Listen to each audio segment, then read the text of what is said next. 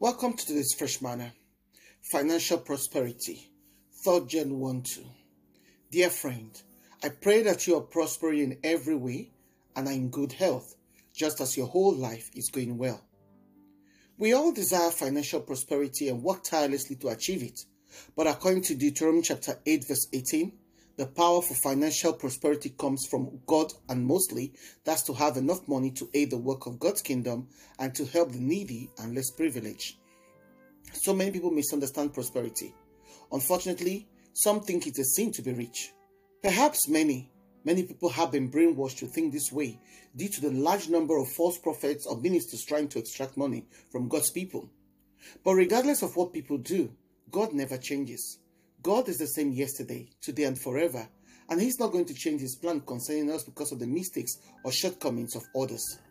Proverbs 13:22 states that the wealth of the wicked is laid up for the just. How then will you claim your share of that wealth without God's guidance and wisdom? Wealth and riches are God's plan for His people. If the wealthiest God is thrice holy, then it's possible to be to be rich and holy at the same time. When Jesus talked about wealth, that it will be hard for a rich man to enter the kingdom of heaven. He was speaking of those who love, rely on, and will do anything to keep the riches they have acquired, loving money more, according to 1 Timothy 6.10, than God and in place of God. God's perspective, according to Psalm 1.3, on financial prosperity is that whatever we lay our hands on will prosper. Some of, some of us have labored hard, yet have nothing to show for our effort.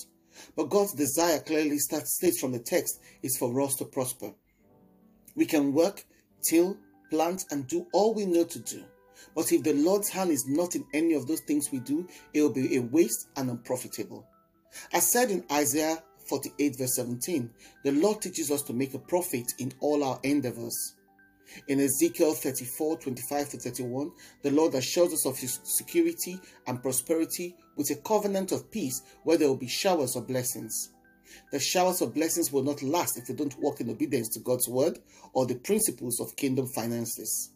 We must learn to exercise our finances by faith and believe in God concerning our prosperity. It is the Father's will and agenda for His children to manifest wealth and riches, to prosper and to be in good health. Matthew 6:33 says, "When we seek God first, everything else we need, whatever we need, will be added to us."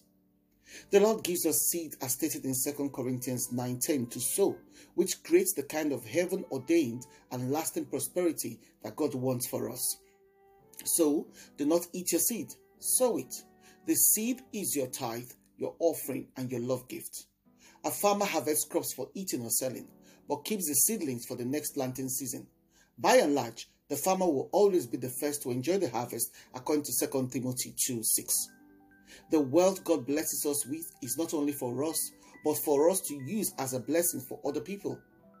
God is our source, provider, and helper who empowers us to prosper. Whatever prosperity we achieve outside of God will not last, they eventually fade and rot. Our prosperity is hinged on God being our source. Prayer Father, thank you for giving me the power, wisdom, ideas, and grace to get wealth. Grant me prosperity in every area of my life in Jesus' name. Amen. Shalom.